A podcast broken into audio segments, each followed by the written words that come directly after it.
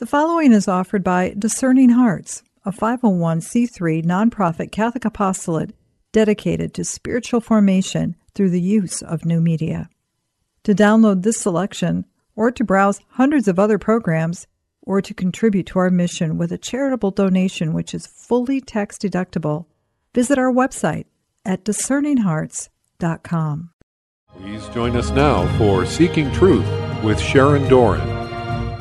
Welcome. Today I'd like to talk about St. Joseph. He's not your average Joe.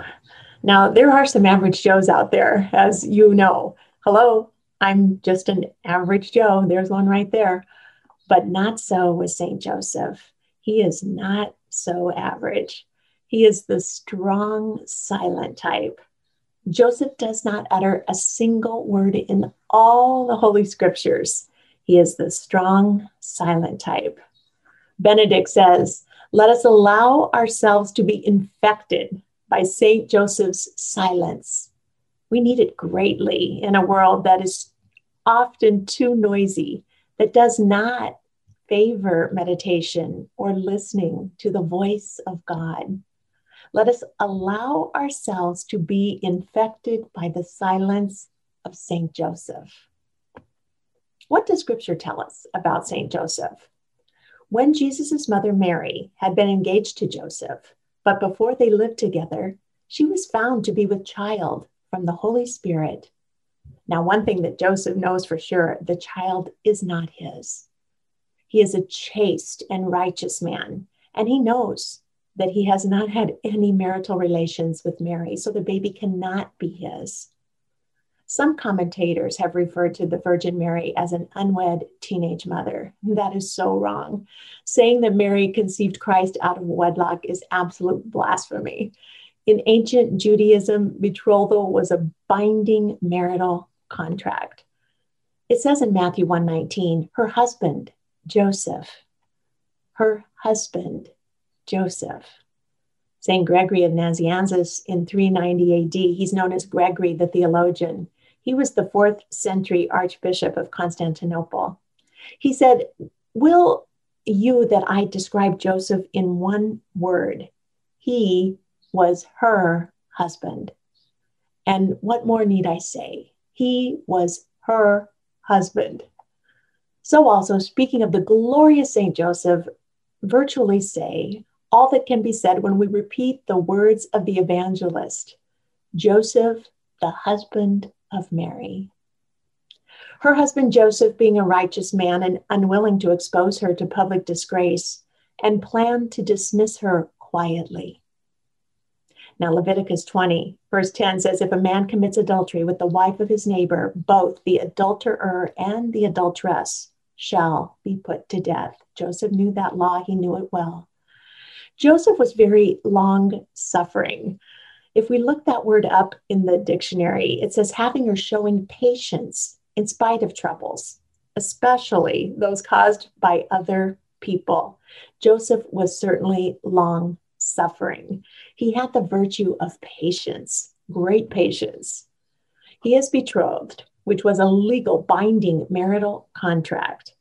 And we see paintings of the betrothal of Mary and Joseph. Look at these old paintings of the two of them getting betrothed. There's the high priest looking over Joseph with his rod, with his white lilies, chastity. Mary putting her finger out for the ring, the high priest binding their hands. It's a legal binding marital contract at this point. It is a forever contract at this point. And there they are at Assisi, Italy. The, and here's Raphael and here, uh, Perugia, the cathedral in the Umbria region in central Italy, claims to have Mary's wedding ring. Betrothal was first, and then marriage followed later. Betrothal always came first for the ancient Jews. Then the groom would go prepare a place for his bride at his father's house that was called an insula. The whole family lived there. And we know about it in John 14. It says, In my father's house are many rooms. If it were not so, would I have told you that I go prepare a place for you? And when I go and prepare a place for you, I will come again and I will take you to myself, that where I am, you may be also. So, this is actually in Capernaum. This is what an insula looked like. The son would go and build a room onto his father's house for his new bride after the betrothal. And only the father would know the day or the hour. Only the father would know the day or hour when he would send his son back to get his betrothed bride. And then a wedding party of the son's friends would be formed, and they would accompany the groom through the narrow streets at night, bearing torches of light. And the groom would wear a crown and splendid clothing. And the bride was never told exactly when this might be. So she always had to be ready, always ready for the bridegroom, because only the father knew the day or the hour he would send his son. So the bride had to be prepared at a moment's notice, and other young virgins waited with her. You could imagine their conversations waiting, and sometimes they got sleepy waiting for the bridegroom, but they had to be ready when the bridegroom comes. She would need to have a lit oil lamp in her window to show her groom where she was staying. And so those the parable of the 10 virgins, we see that five were wise and had oil in their lamps, they were ready, and five were foolish. And when the bridegroom came, five were let in and five had to go back to town for oil. One night that groom would come and that groom would blow a loud shofar, and the bride would be carried away to the father's house where he had prepared a place for her. And that would signify the start of the Jewish wedding, the seven day wedding banqueting feast where the whole town would be invited because a new creation was beginning. You see the huppah and, and the new creation, a new family. Mary was a little different because she's not so average either. Mary was intentional about her perpetual virginity. Mary was born of a supernatural conception. We know from the Proto Evangelium of James, a document found in Syria in the second century, written in Greek. It's a second century infancy narrative that tells the early church a lot about this time. And it tells it the miraculous conception of the Virgin Mary and her upbringing and marriage to Joseph and the journey of the holy couple to Bethlehem, the birth of Jesus, and some of the events immediately following. This document is the earliest surviving assertion of the perpetual virginity of Mary, meaning that her virginity, not just prior to the birth of Jesus, but during and afterwards, it became a widely influential source for Christian doctrine regarding Mary. And it's where we know the names of her parents, Joachim and Anna. They were old and they were childless.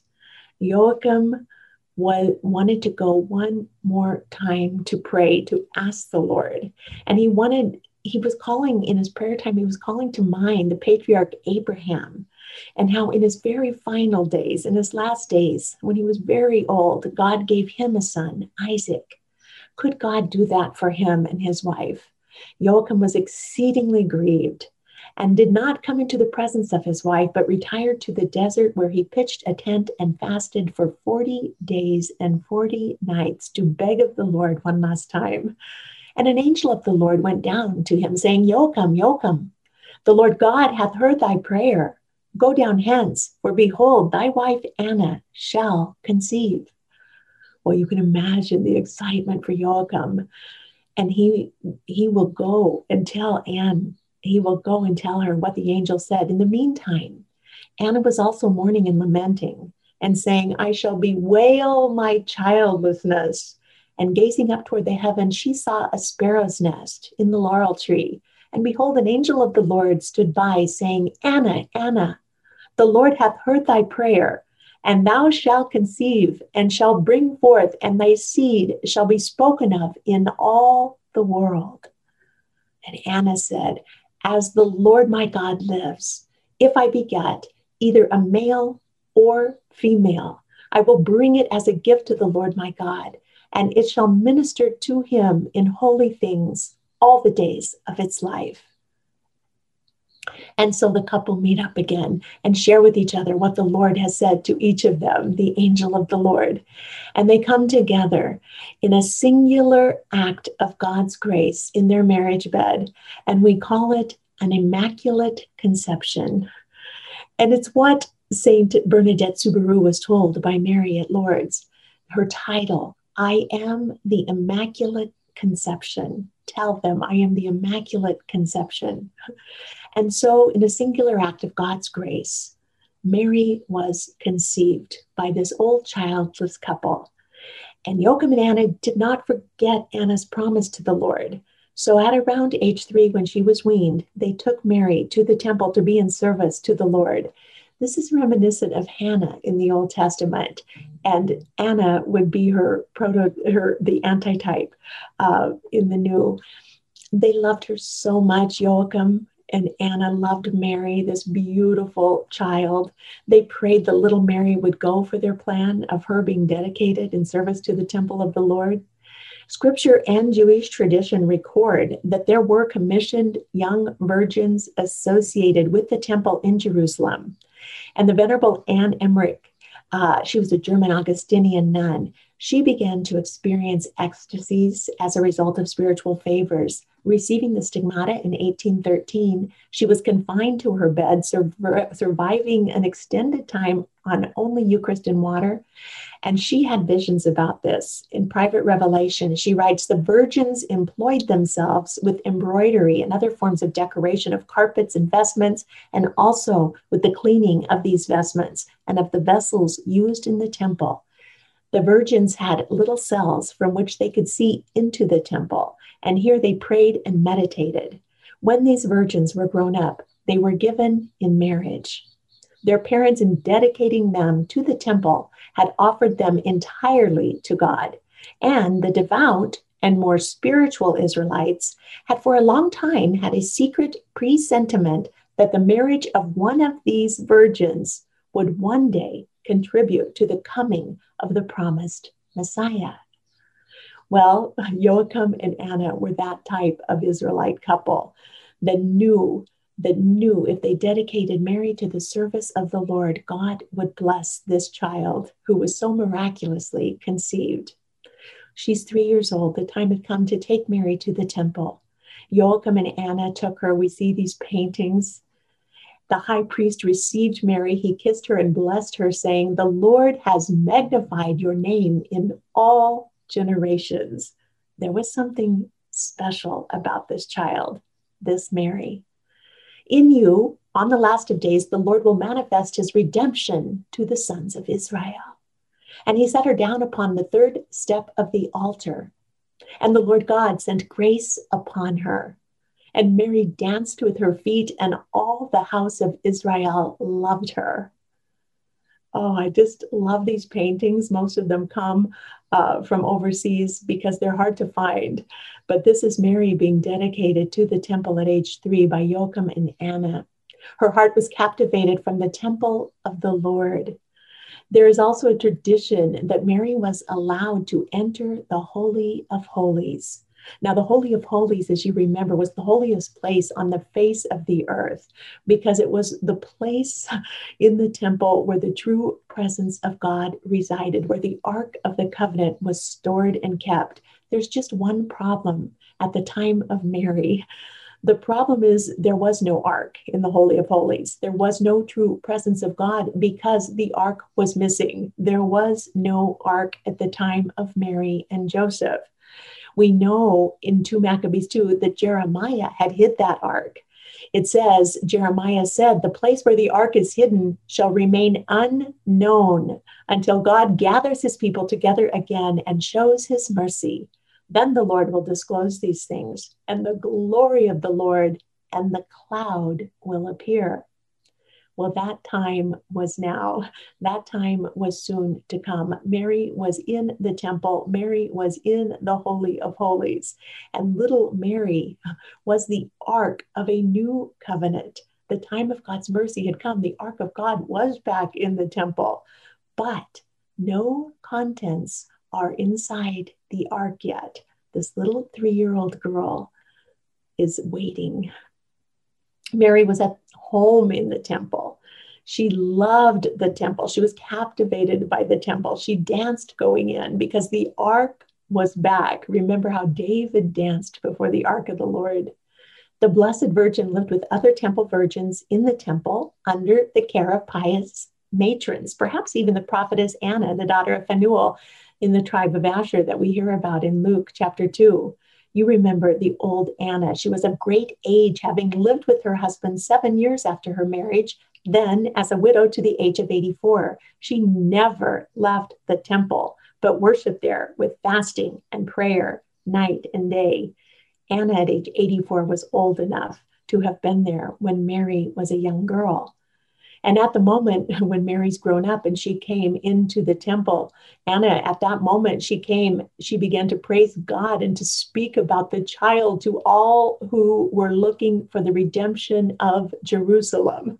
This is at the, the presentation, the dedication of Jesus, but Anna may have remembered Mary, the former little temple virgin.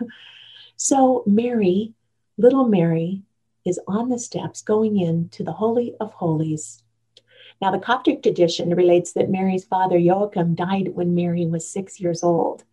And they say, the Coptics say that Anna died when Mary was eight years old.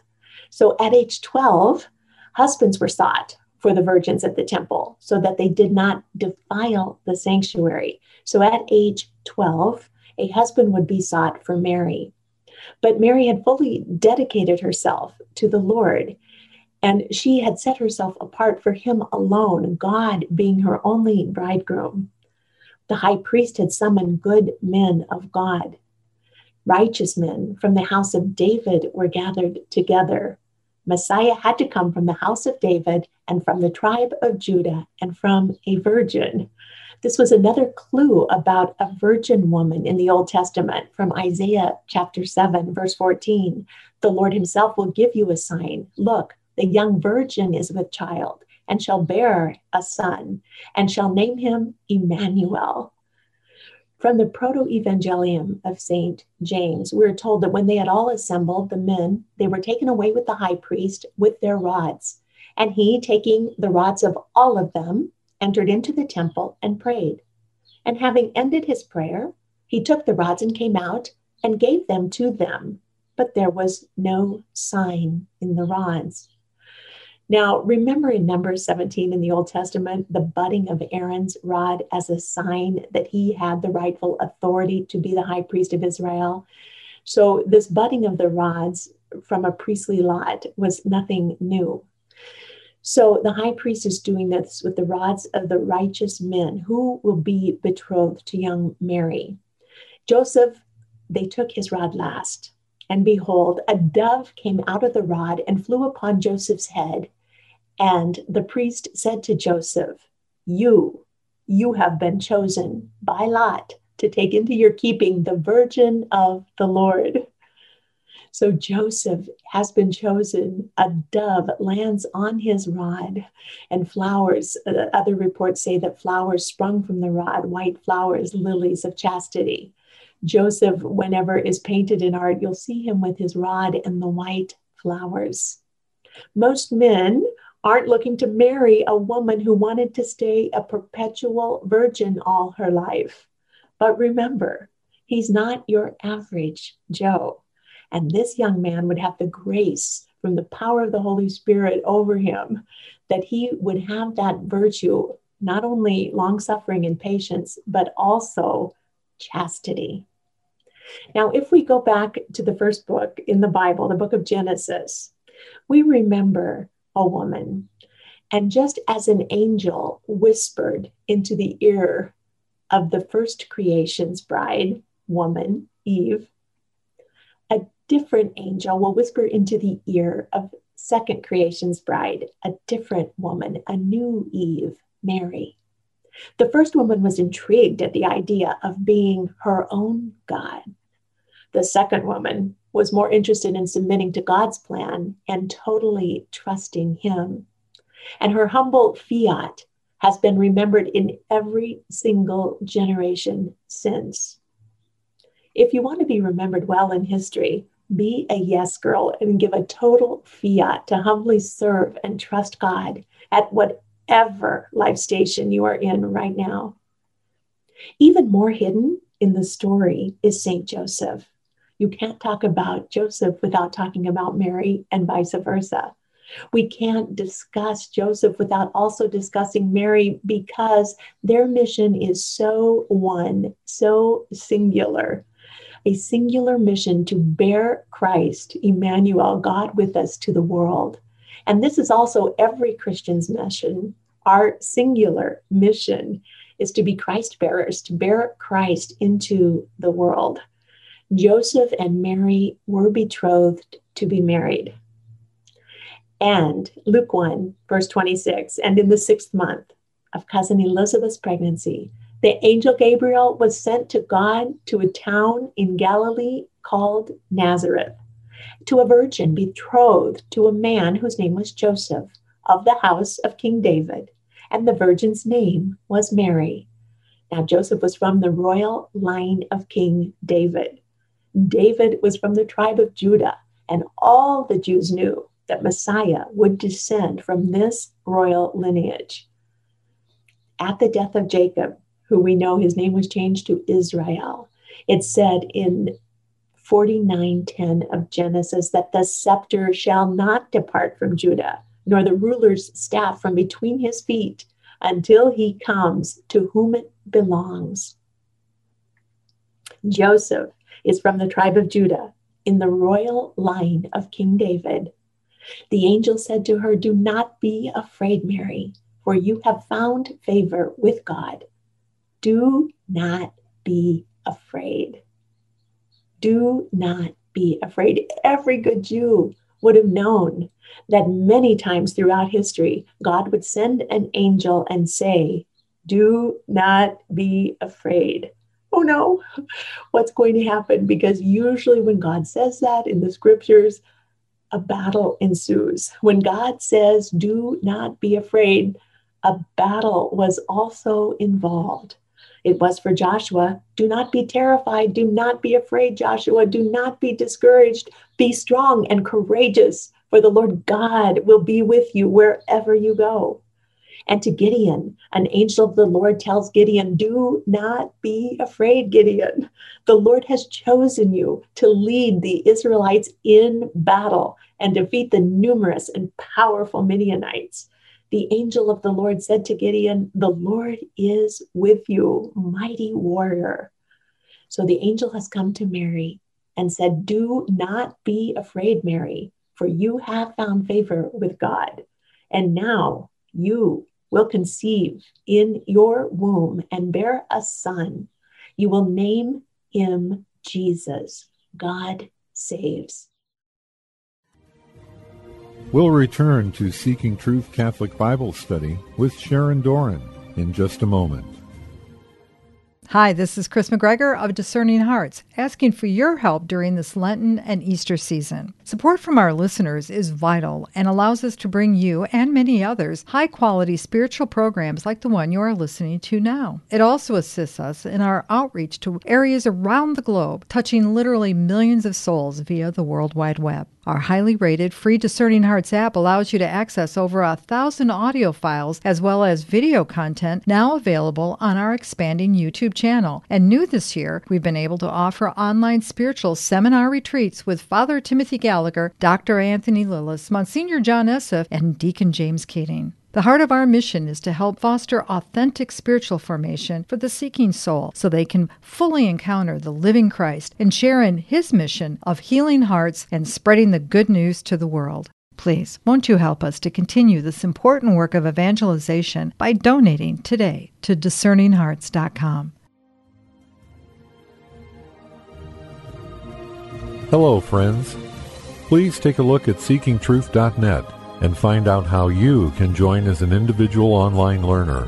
Sharon's lectures are presented in a rich media format with audio, video, and an abundance of beautiful images which draw you into a deeper understanding of God's Word.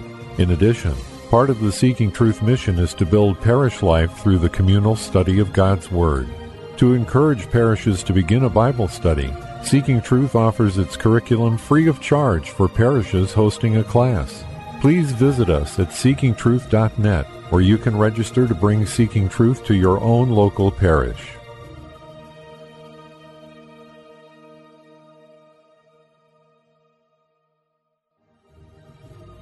We now return to Seeking Truth Catholic Bible Study with Sharon Doran. Let's talk a minute about the fall of mankind. We have to know what happened before the fall and after the fall.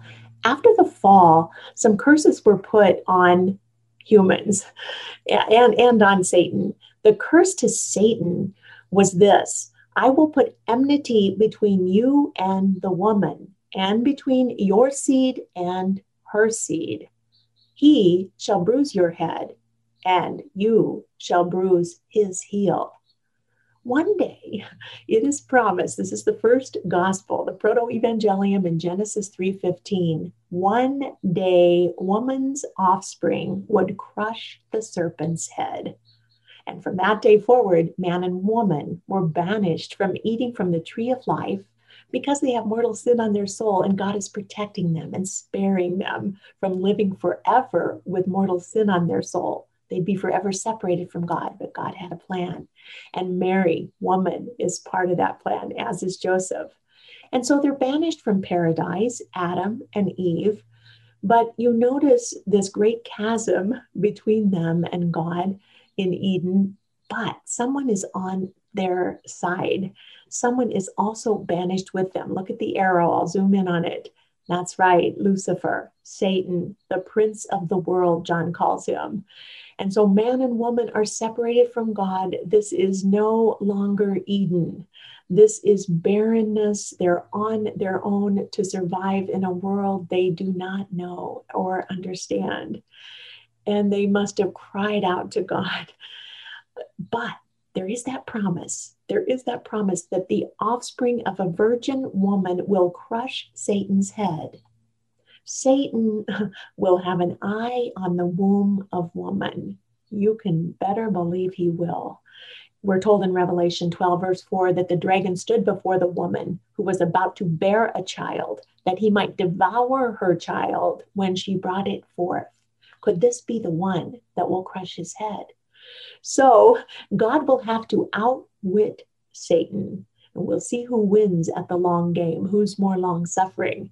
This couple will be hidden in plain sight. And that's part of the mystery and part of the brilliance of God's plan. Hidden in plain sight. The greatest battle of all times was about to ensue for Joseph and Mary. But do not be afraid. I will be with you. Trust me at all times. Back to Luke 1 this child will be great and he will be called the Son of the Most High. The Lord God will give to him the throne of his ancestor David. He will reign over the house of Jacob forever, and of his kingdom there will be no end. Mary said to the angel, How can this be, since I am a virgin? Do you see how intentional Mary was about her perpetual virginity? This is the one. This is the one that Satan has been waiting for. Mary is betrothed to Joseph. Her son will be from the tribe Judah and from the royal line of King David of Israel. Check, check, check. And she is a virgin. He shall crush your head, and you shall bruise his heel. Do not be afraid. The Lord will be with you. We have a new antitype, a new Adam, and a new Eve. There's someone waiting and watching who would rather not have his head crushed, especially by a young virgin woman that he has great enmity for, great hatred for. Joseph, Joseph has his work cut out for him, a great battle the forces of evil are swirling all about them. Joseph did such a good job at defending and protecting the Holy Family that in 1870, Pope Pius IX declared St. Joseph to be the protector of the Catholic Church and the defender of a new Holy Family, the Church. Pope Francis recalled the 150th anniversary of the declaration of St. Joseph as patron of the Universal Church on December 8, 2020. Pope Francis proclaimed a year of St. Joseph from December 8, 2020 to December 8, 2021. In his apostolic letter, Patris Corde, the Holy Father affirms it. It's titled With a Father's Heart, and Pope Francis describes St. Joseph as a beloved father, a tender, loving father, an obedient father, an accepting father, a father who is creatively courageous, a working father, a father in the shadows. And so the greatest battle of all times is about to ensue for Joseph and Mary, but be not afraid. I will be with you. Trust me.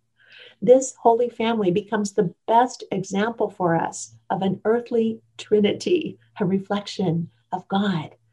A bridegroom and a bride, one mystical body of chasteness from which the Spirit of the living God will flow freely.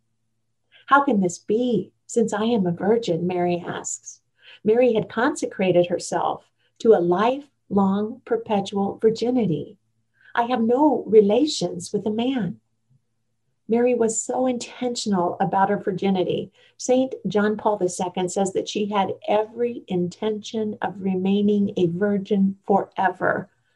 She knew from a little girl in the temple when she would hear the Shema prayer every morning in Deuteronomy 6 5, love the Lord your God with all your heart, with all your soul, and with all your strength. She had made that prayer. St. Joachim and St. Anne had had an immaculate conception, and by a singular act of God's grace, Mary was conceived full of grace with no stain of original sin. Hail, Mary, full of grace, the angel says, the Lord is with you. Kecharitomene in the Greek. It's a perfect passive participle. This action happened in the past, but it continues to have its effects in the present and will remain in the future. Mary is forever full of grace. God had chosen Mary since before the beginning of time, before he laid the foundation of the earth, to be full of grace, past, present, and future. She was set apart solely for the Lord's purpose and design in her own holy family, conceived without original sin for a time such as this, the new Eve we see, like Fra Angelico, these artists knew, they saw the connection between the old Eve and the fall and the new Eve, the new woman, not Lucifer whispering in her ear, but Gabriel in the Annunciation. God was doing something new. Everything that Eve had done, Mary would undo. And that's why she's called the Untier of Knots, one of the favorite images and titles of Pope Francis, Mary, the Untier of Knots. This pure Old Testament family of Joachim, Anna, and Mary, they modeled the Trinity on earth in the Old Testament. But the antitype is always greater, and this purest New Testament family will model a reflection of the new covenant earthly Trinity Joseph, Mary, and Jesus. These two chaste, celibate, virgin parents model the purest love for God and for each other and the Father is well pleased. And the angel said to Mary in reply, The Holy Spirit will come upon you, and the power of the Most High will overshadow you. Therefore, the child to be born will be called Holy, the Son of God. To be overshadowed by the Holy Spirit. This was something new in the New Testament. The Greek word for overshadow, episkiazo, the glory cloud that overshadowed Mary. The cloud, I love these paintings that show the cloud that overshadowed Mary, the cloud of the Spirit of the living God overshadowing her. In the Old Testament, we see this just on very rare occasions. The cloud by day that stayed over the meeting place, the fire, column of fire by night, but also the cloud at the tent of the meeting where Moses would intimately meet God. It tells us in Exodus 33 11, thus the Lord used to speak to Moses face to face as one speaks to a friend when the glory cloud would come. Exodus 40, 34, the glory, the cloud covered the tent of the meeting, and the glory of the Lord filled the tabernacle so much that Moses had to come outside, and the whole camp, the whole camp knew the glory cloud was there, filling the tent of the meeting. Moses was not able to enter the tent of the meeting because the cloud settled upon it and the glory of the Lord filled the tabernacle. The cloud covered or overshadowed the tabernacle of the meeting, the tent of the meeting, episkiazo. That's the Greek word, the same word used for Mary just as the cloud descended upon Mary and the glory of the Lord filled her womb and became there an intimate meeting place for her and God. Mary became a new ark of a new covenant containing the true presence of God within her body. Now, that Old Testament ark was greatly revered as the true presence of God on the earth. And in Leviticus 10, Nadab and Abihu, the sons of Aaron, took their respective fire pans, they put fire in them, they placed incense and offered strange fire, uncensored fire before the Lord, which he had not commanded them to do. And the fire came out from the presence of the Lord and consumed them. And the two of them died before the Lord. Two dead nephews of Moses showed all the people in the camp that one must always respect and reverence the Ark of the Covenant. Bringing that ark into the promised land, they would carry it on long poles. They never, ever, ever, ever wanted to touch the ark. They must have complete and utter reverence for the ark. One time, when David was bringing the ark of the covenant into Jerusalem, coming towards Jerusalem, the anger of the Lord was kindled against Uzzah, one of David's men. God struck him there because he reached out his hand to the ark. They were just, uh, the ark was on a cart and they hit like a, a pothole, and Uzzah just reached out to steady the ark so it wouldn't fall. And he was instantly struck dead because he touched the ark of God.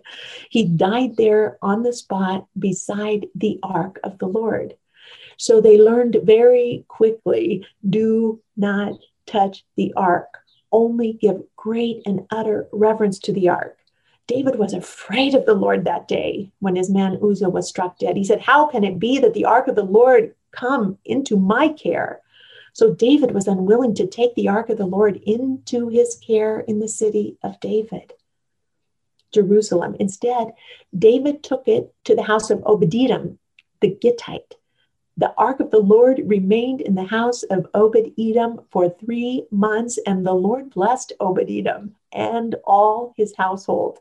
So David needed some time of reflection to recollect the reference of this ark. He stays there three months. Today, that's Ein Karim, Israel, where David's ark rested at the house of Obed Edom for three months. This is the same exact location where Mary arose and went with haste to the foothills to the hill country, to this city of Judah. It's Ein Karim. She ran to the house of Zachariah, where Mary was greeted by her kinswoman Elizabeth. And it's the exact same spot where David stayed in Obed Edom with the Ark of the Covenant for three months. Mary, this new Ark of a new covenant, will stay with Elizabeth for three months, the final three months of her pregnancy with John the Baptist. At that location, David said, How can the ark of the Lord come into my care? And Elizabeth said to, to Mary, Why has this happened to me that the mother of my Lord comes to me, comes into my care? David begged the Lord to allow him to build a temple for the ark. The Lord refused David. He had too much blood on his hands. But he promised your son, David, your son Solomon will build the first temple where the ark can be housed in Jerusalem. And so the priest then, when Solomon built that beautiful temple, the priests brought the ark of the Lord's covenant to its resting place in the inner sanctuary, the holy of holies of that temple, the most holy place, and put it beneath the wings of the cherubim. And Solomon prayed and dedicated the temple of the Lord, and the glory of the Lord filled the temple. So much so that all the priests had to exit. They couldn't breathe. The glory of the Lord filled the temple. Here, the divine presence was manifest on earth. And here, the nation of Israel would gather for three required feast days every year to see and be seen by the face of God, the true presence of God resting in the Holy of Holies, the Ark of the Covenant when Gabriel appeared to Mary and Mary consented to God's word, she became that new tent of the meeting, that new ark of the covenant. God's glory cloud overshadowed and filled her.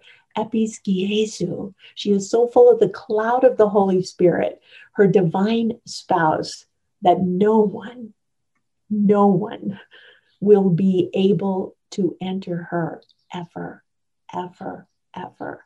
Everybody knows you can't enter the tabernacle when it's full of God's glory. Everybody knows that you don't touch the ark. Mary was the new ark. Joseph understood that. And they are both showered with grace, and the Holy Spirit is with them, and they are able to remain chaste for their entire lives as an offering to God. Joseph had been praying for the redemption of Israel, for Messiah to come, for a virgin to be with child. And now he has been given to Mary, God's gift of protection. The virgin was his new wife, and they were in danger from the moment she conceived.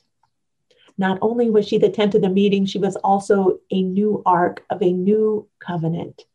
What was inside the old ark?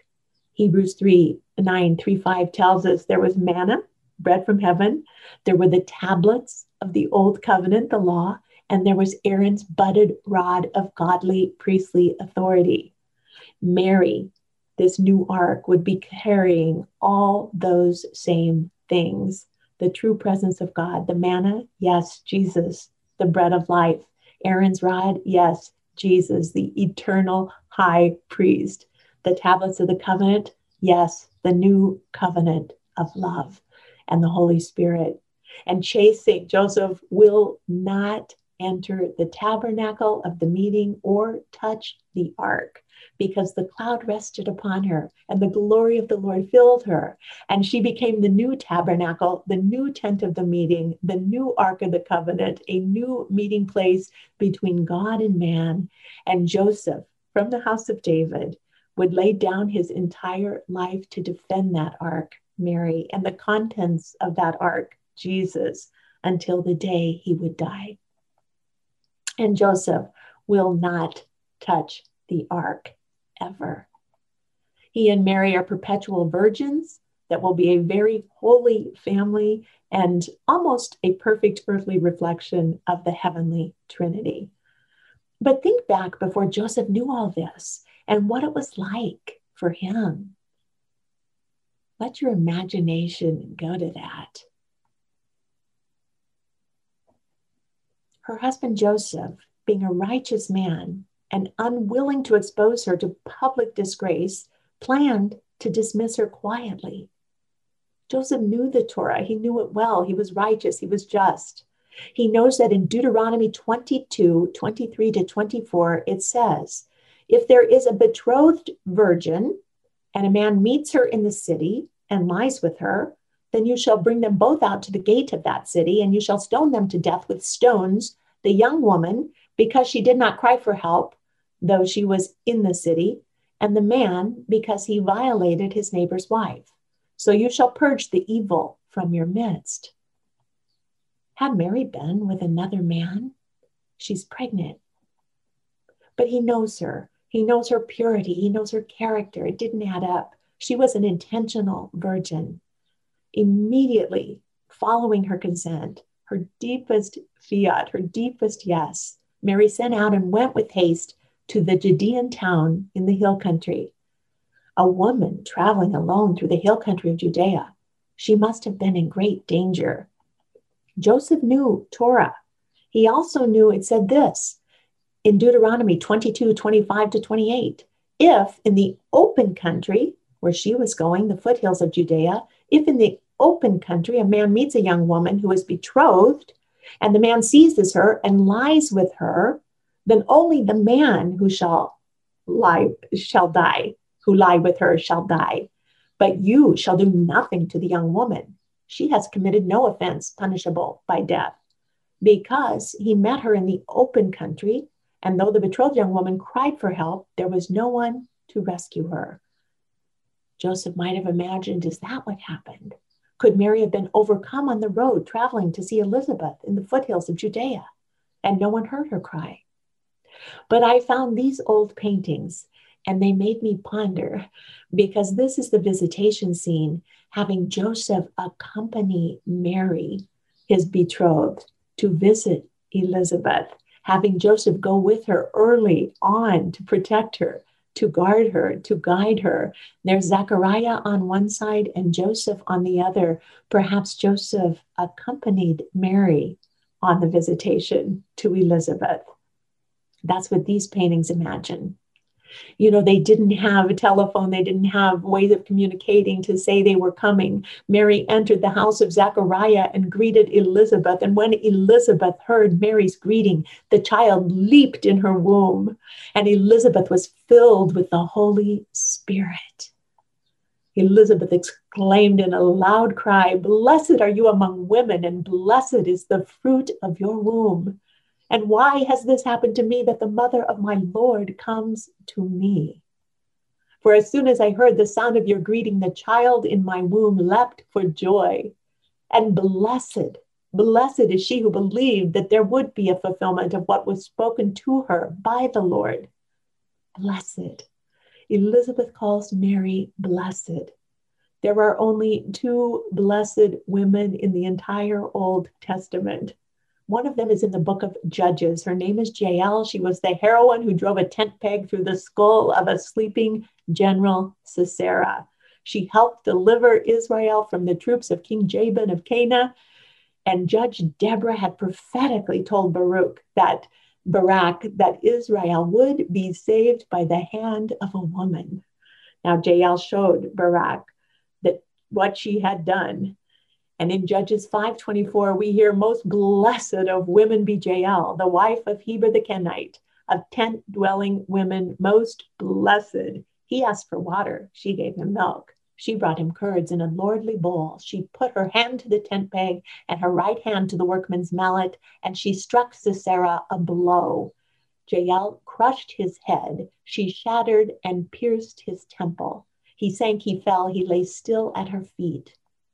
And at her feet he sank, he fell. Where he sank, there he fell dead. So perish all your enemies, O Lord, but may your friends be like the sun as it rises in the might. And the land had rest for 40 years. Jael had saved Israel from perishing. Blessed be Jael. She is a head crusher. She's a head crushing woman, one of the two blesseds in the Old Testament. There's only one other, one other in the entire Old Testament who is called blessed. Her name is Judith. She was a beautiful widow, and Holofernes, the chief general of the Assyrian army, sent for her. Judith came in and lay down. Holofernes' heart was ravished with her, and his passion was aroused for he had been waiting for an opportunity to seduce Judith from the day he first saw her. So Holofernes said to her, Have a drink with us and be merry. And Judith said, I will gladly drink, my lord, because today is the greatest day of my whole life. Then she took what her maid had prepared and ate and drank before him. Holofernes was greatly pleased with her and drank a great quantity of wine much more than he had ever drunk in any one day since he was born. Judith slept alone in the tent with Holofernes, stretched out on his bed, for he was drunk. Then Judith, standing beside his bed, said in her heart, O Lord God of all might, look in this hour on the work of my hands for the exaltation of Jerusalem now indeed is the time to help your heritage and to carry out my design to destroy the enemies who have risen up against us. She went to the door bedpost of Holofernes' head. She took down his sword that hung there. She came close to his bed, took hold of the hair of his head, and said, Give me strength today, O Lord God of Israel. Then she struck his neck twice with all her might and cut off his head. Next, she rolled his body off the bed and pulled down the canopy from the post. Soon afterwards, she went out and gave Holofernes' head to her maid, who placed it in her food bag. Then she said in a loud voice, Praise God, oh, praise him, praise God, who has not withdrawn his mercy from the house of Israel, but has destroyed our enemies by my hand this very night.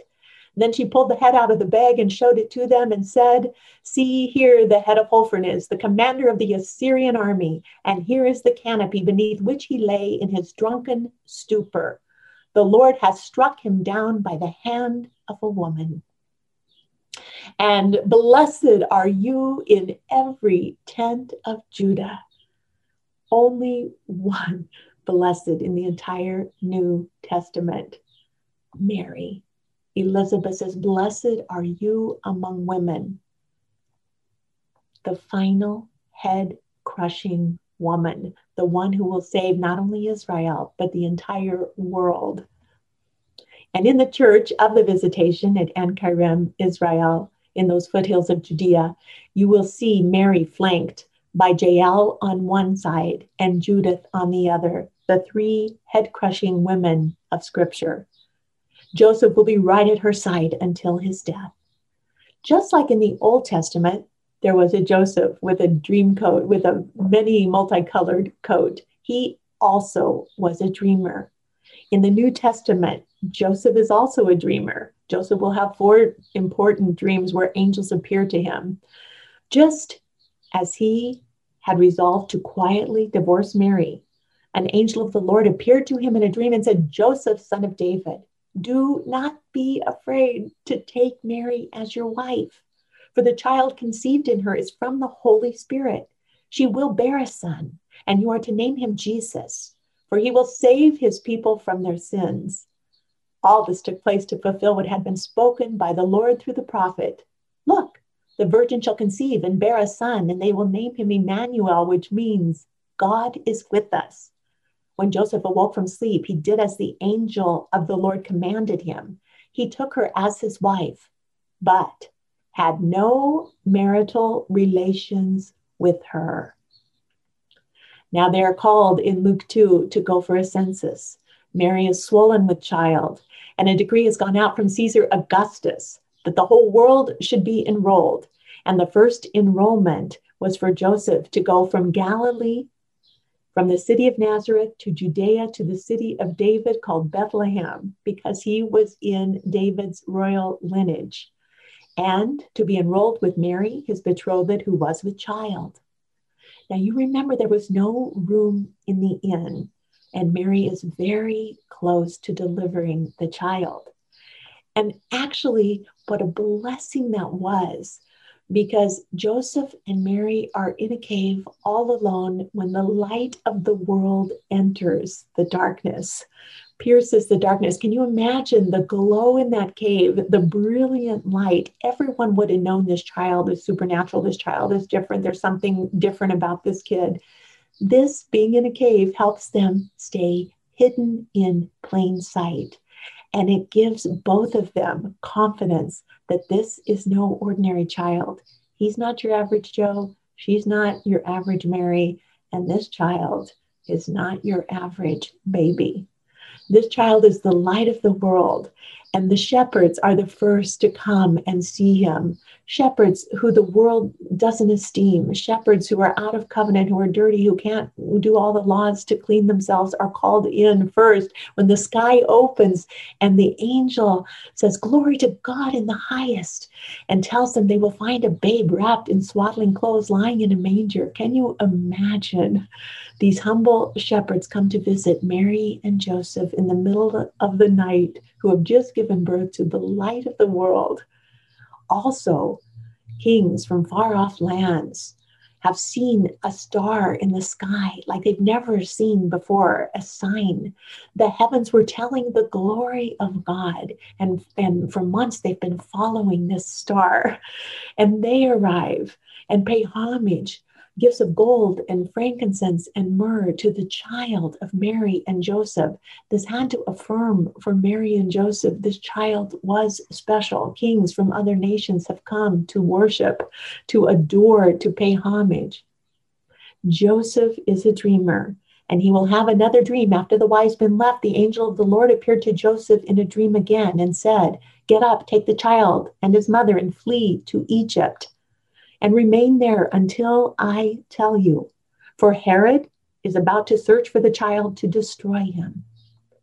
And so Joseph has to get Mary up in the middle of the night and say, We must go. He trusts the angel's dream. He gets Mary out of harm's way with Jesus, and they travel to a place where most Israelites don't want to go back to Egypt. And Joseph is called to take Mary and the child and journey to Egypt. In the middle of the desert, a newborn child who's nursing dehydration they need they need refuge. They're fleeing for their lives across a great expanse of desert. I love these paintings. There's joseph laying on the ground and giving mary the lap of the sphinx.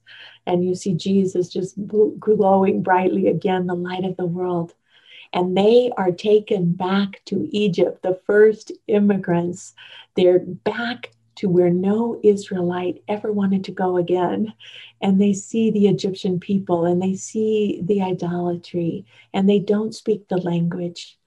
And they're carried off to a foreign land, trusting only in each other and in Almighty God. In the meantime, back in Bethlehem, other males, age three and under, are being slaughtered at the hand of Herod the Great's soldiers. Babies ripped from the hands of their mothers. The first holy innocents, the first ones to give their life in protection of Jesus. And Mary and Joseph are far, far away. And Joseph is obedient and protecting the Holy Family. And then, so that a messianic prophecy might be fulfilled, it's time to go back to Israel. And we hear Hosea 11 1, out of Egypt I have called my son. Joseph has another dream. It's time to go back home, and the Holy Family must journey back, taking the, the, the route back to Israel. When they get there, Joseph heard that Archelaus is reigning over Judea in place of his father Herod. He was afraid to go there. Archelaus had a far harsher reputation than his father Herod the Great. Joseph's afraid to go there. He is warned again in a dream and he withdraws to the district of Galilee. And he went and dwelt in a city called Nazareth, that it might be spoken by the prophets and it might be fulfilled. He shall be called a Nazarene. Now, this looks like just a normal family. A new family has moved in to Nazareth. They have a child, they're married, they are hidden in plain sight. A brilliant protection again against the evil one. A simple, quiet life hidden in Nazareth. And Joseph, there in the workshop, look at uh, little Jesus playing with three nails. His shadow is a cross, just a foreshadowing of what is to come. But how wonderful those years must have been in the workshop, learning a trade, Jesus and Joseph talking, father to son, the whole family. This in this painting, Jesus gets a sliver in his hand, and Joseph is holding his hand, and Mary is kissing him, and there's blood dripping from the wound on his hand down to his foot. And there's a lot of symbolism in this picture. There's John the Baptist with a bowl of water, his cousin, who would be the forerunner before him and would baptize a baptism of repentance, preparing the way for the Messiah and the advent of Jesus. How wonderful those years must have been growing up in Nazareth, going to get water with his mother at the well. The well is still there in Nazareth learning Torah from Joseph the Just, his father instructing him in the way of the Lord, teaching him the scriptures. Mary would have been so familiar growing up in the temple herself, hearing Torah read day and night, teaching Jesus. Because when Jesus was 12 and he was lost, we know right where he went because the true presence of God belongs in the temple. When he's 12, he knew those scriptures very well that his parents had taught him. And beyond that, they were astonished at all he knew. How is it, Jesus said, that you sought after me? Did you not know that I must be in my Father's house? Just as Mary was captivated by the temple when she was a little girl, Jesus too is captivated. He's the contents of the ark. He is captivated by the temple of the Lord. It's where his heart rests. Did you not know that I must be in my Father's house? And the elders and the wise Pharisees and scribes were astonished at all he knew. And he continued to grow in wisdom, in stature, in obedience to his father, Joseph, and his mother, Mary. Now, when did St. Joseph die? We know that he was not there at Jesus' first miracle in the book of John. He was not in attendance at the wedding at Cana. We know he was not at the foot of the cross because John uh, tells us Jesus gives his mother over to the care of John the Apostle.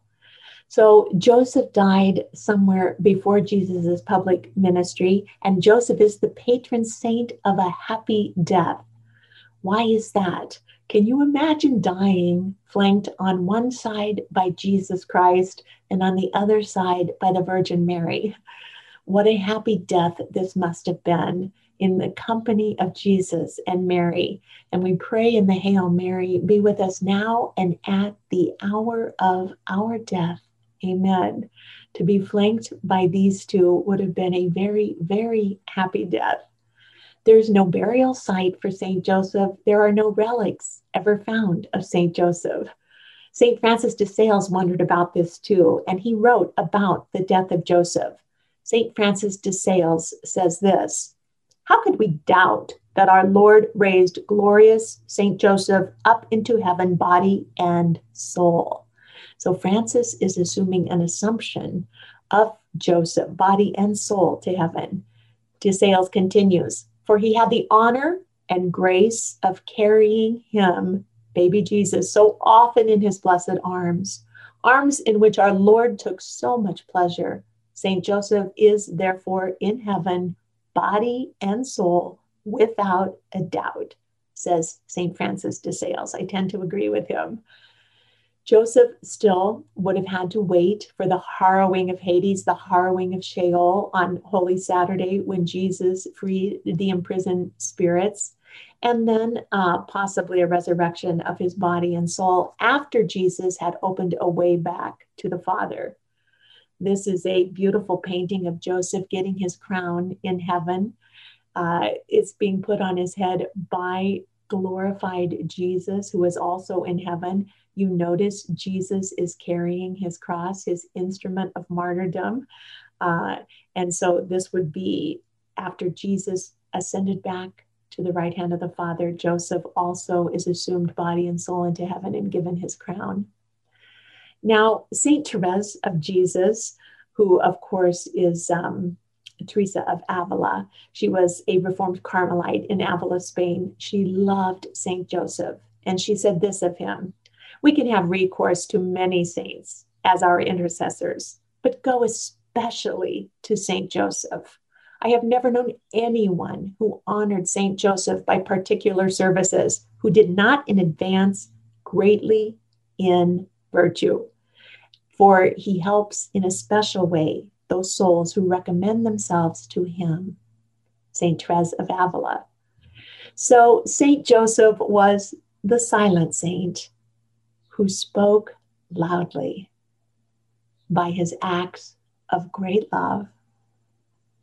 He was definitely not your average Joe. St. Joseph pray for us.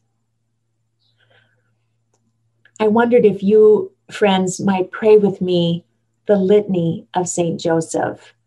It'll come up on the screen. I'll pray the first part, and please, you pray the second part. Lord, have mercy. Christ, have mercy. Lord, have mercy. God our Father in heaven, God the Son, Redeemer of the world, God the Holy Spirit.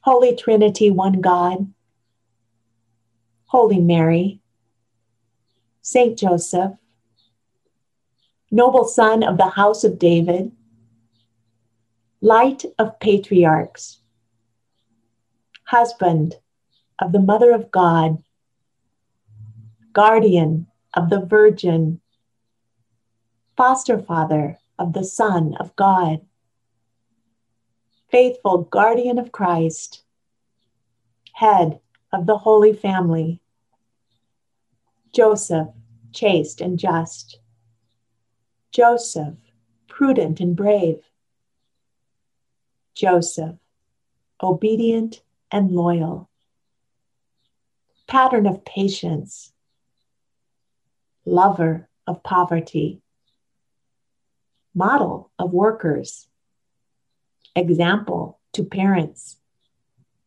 guardian of virgins, pillar of family life, comfort of the troubled, hope of the sick, patron of the dying, terror of evil spirits, protector of the church. Lamb of God, you take away the sins of the world. Lamb of God, you take away the sins of the world. Lamb of God, you take away the sins of the world. God made him master of his household. Let us pray. O oh God, who in your inexpressible providence were pleased to choose Saint Joseph as spouse of the most holy mother of your Son, grant, we pray, that we who revere him as our protector on earth may be worthy of his heavenly intercession through Christ our Lord. Amen.